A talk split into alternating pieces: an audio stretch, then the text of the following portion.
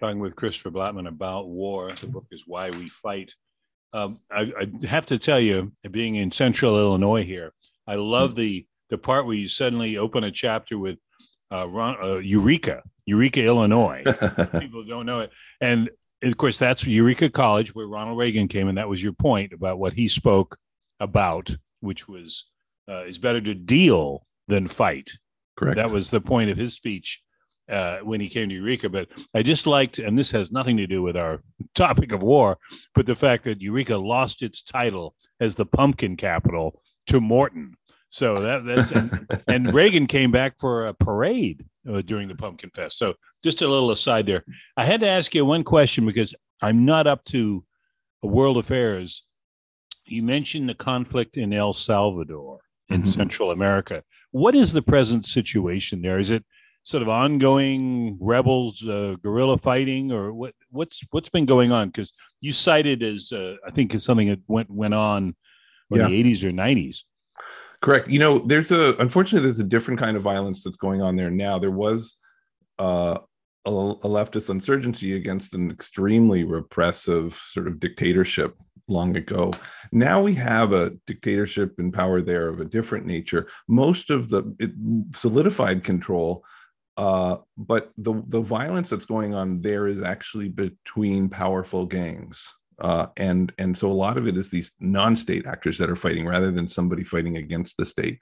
And, and I've just begun spending a little bit of time there. Most of the time, in terms of you know, my day job actually is trying to understand not just rebel groups competing, but also street gangs and mafias who fight. And and I work mostly in Chicago and in Medellin, which are sort of these two big examples. Chicago, the gangs have not managed to find peace, and and it's we all know it's quite violent.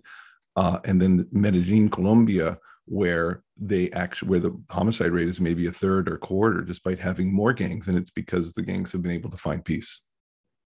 We're talking with Christopher Blattman about war and, and conflict, really, as he as he just mentioned, not just the wars between countries, but the wars between gangs and people. Well, let's take Chicago for a minute because that's where you are at the University of Chicago, and you're on the south side of Chicago, which, yep. Uh, you know, not to say that's where all the problems are, but obviously it's a, it's a you know an area that's been troubled, if that's a, a fair word, uh, yep. for many years by yep. this.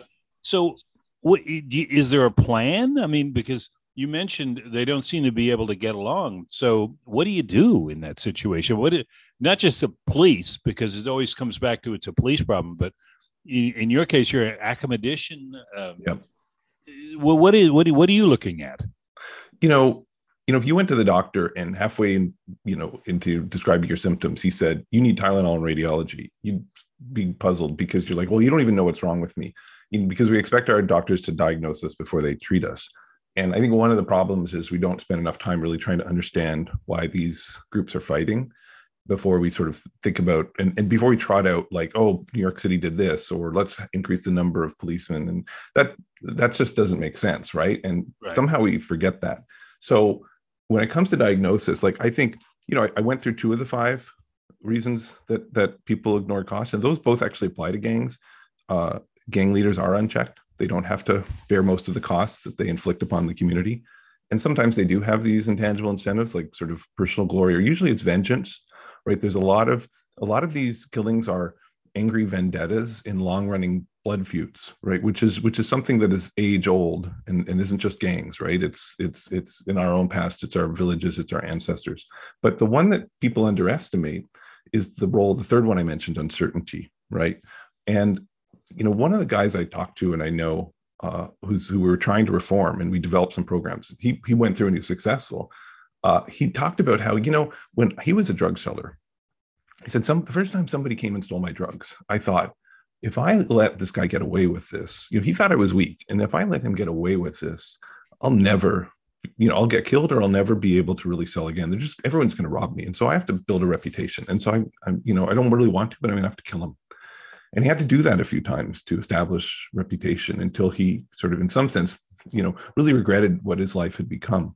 Um, but you only need reputation amidst uncertainty, right? There's no need for reputation if everybody knows how strong you are. You have to construct reputation and and so he that that was like a real fundamental driver it was strategic it was the in some sense the cold calculating optimal thing for him to do not because he was angry and vengeant and not because he was unchecked but because strategically that was the optimal thing for him to do and so you know if our solutions don't take some of these things into account then we are not going to stop the shooting right and that's and that's of course uh, a, a problem not just in chicago but but all over the world as as, as you are you know obviously uh, chronicling in, yeah. in the book.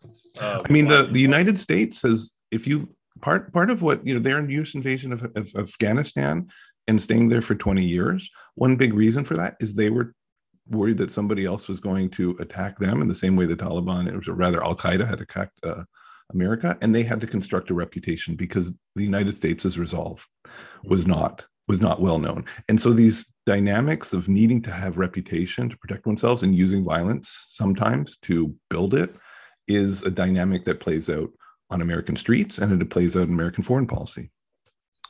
Talking with Christopher Blattman about war and, and uh, conflict.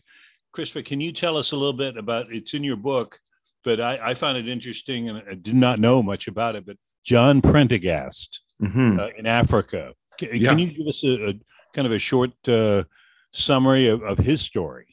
Yeah, I mean, John, I met through uh, this book, and he he runs around. His best friend is George Clooney, and and his other best friend is Don Cheadle, and and so anything you've ever heard about their activism around Darfur and genocide in Darfur is is really the their work with John Prendergast, who really took this activist approach, trying to raise awareness and just get congressmen and and university clubs and and, and churches and everyone just to get really angry about this. Um, and he kind of felt like, you know what, this wasn't working, right? And it just wasn't enough because these leaders would still invite him to tea. The, the Sudan, Sudan's president would sort of laugh. He'd get a visa, and and they they to get in the country, right? And and they'd sort of invite him for tea. And and he thought, you know, I can't really be hurting these people if if they kind of chuckle at me. And so he he he got rid of all the activists he um and all the organizers and he and what he did is he he hired a bunch of like forensic forensic accountants and the ex treasury department people who traced money and he formed an organization called the Sentry. And what they did is they started just tracing the money. And and they started figuring out who are all the enablers you know this israeli diamond merchant this panamanian lawyer this so and so this so and so that are actually helping these these dictators and autocrats and killers to to do what they do. And let's go after them and let's work with the banks and the treasury department to freeze their money and and and and he knew he was effective because very quickly he stopped getting asked to tea and he certainly can't get visas there anymore when you when you, you stop getting asked for tea you know you're making headway that's good and um, you know what he was doing he was in he recognized remember i started i said unchecked leaders ignore the costs of war. And this is what targeted sanctions are intended to do. And this is what they're intended to, they were intended to deter Putin. They didn't, they don't always work, but they were to sort of say, listen, you're going to ignore the costs. Well, I'm going to develop a tool, targeted sanctions, that'll make you face some costs of your actions. And therefore, even if you still do it, uh, at least the next you probably are less likely and the next guy certainly is far less likely so we're going to deter this kind of violence in future you you have a, a good uh, sort of a i think a good sort of a an argument if that's the right word on saddam hussein because uh, mm-hmm. uh, so much has been made of the weapons of mass destruction that weren't there it's it's looked at as the us uh, you know ploy but you you bring out another point that it was saddam's gamble right? Yeah. That he, he kind of played that. Explain that if you would to, to folks that maybe have forgotten already because it's been a little while.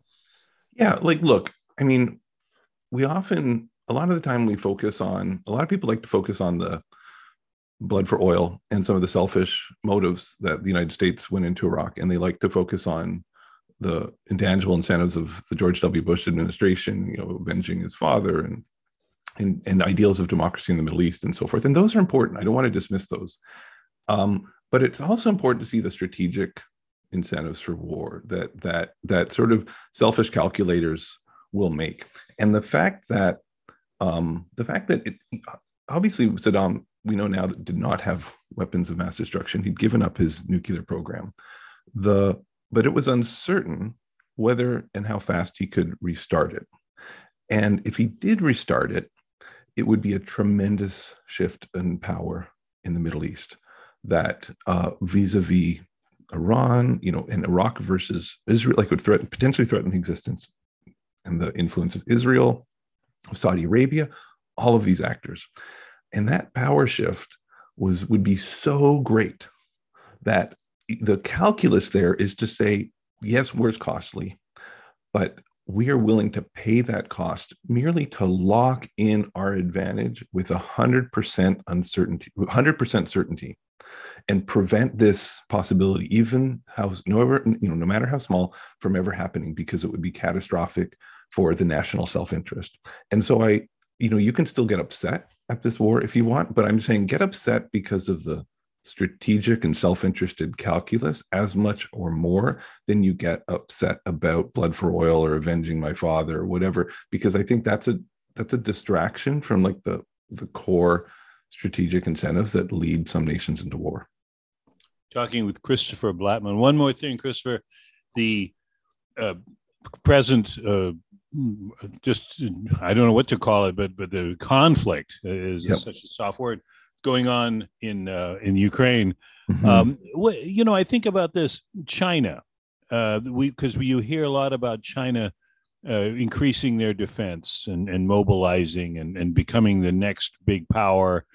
Uh, what do what do you are they waiting on something there? I mean, because it seems like uh, you know you don't hear anything, or at least I haven't heard anything. That doesn't mean there isn't something going on. But uh, what what is their status when you when you look at the world when when there's a big uh, war, well a war going on yeah. um and on on kind of on their watch what's what's their part in this thing so you know right now i mean if if if i were a chinese leader right now i'd probably be thinking about how to use this to my advantage because russia's been revealed to be weaker and and so i won't fight you know one of the first points i make in the book that we haven't had a chance to talk about is that is that actually because war's so costly 990 times out of a thousand, they don't fight. They try to seek to sort of gain advantage some other way. And so I'd anticipate China's rising and it's risen, it's continuing to rise, and it's going to try to get some advantage vis-a-vis Russia without fighting. And it's uh, but it's also then thinking about, you know, China's looking ahead to say, how do we continue? How do we get more? You know, we're much more powerful than we ever were in the past. We deserve a sphere of influence. We deserve exactly what every other great power has, and we're going to take it. And, and that includes, you know, taking over Taiwan and, and Hong Kong and, and so forth, as much as they can. And so um, they're going to be asking for that. And the incentives are aligned towards peace, both with Russia and with the United States. But I think we have to recognize that this is a that the alternative to fighting is always settlement. And when our adversaries are more powerful, then settlement sometimes means often making concessions. And I think that's going to be the painful truth for Russia, and it's going to be the painful truth to the United States is how do you make concessions to an incredibly powerful rival? Uh, and when the alternative is something so brutal uh, like war and fighting. Would you enter one last thing, Christopher? would you anticipate, and this is unfair, I know, would you anticipate the Ukraine war going on for much longer, or is that mm-hmm. going to be dependent on X factors?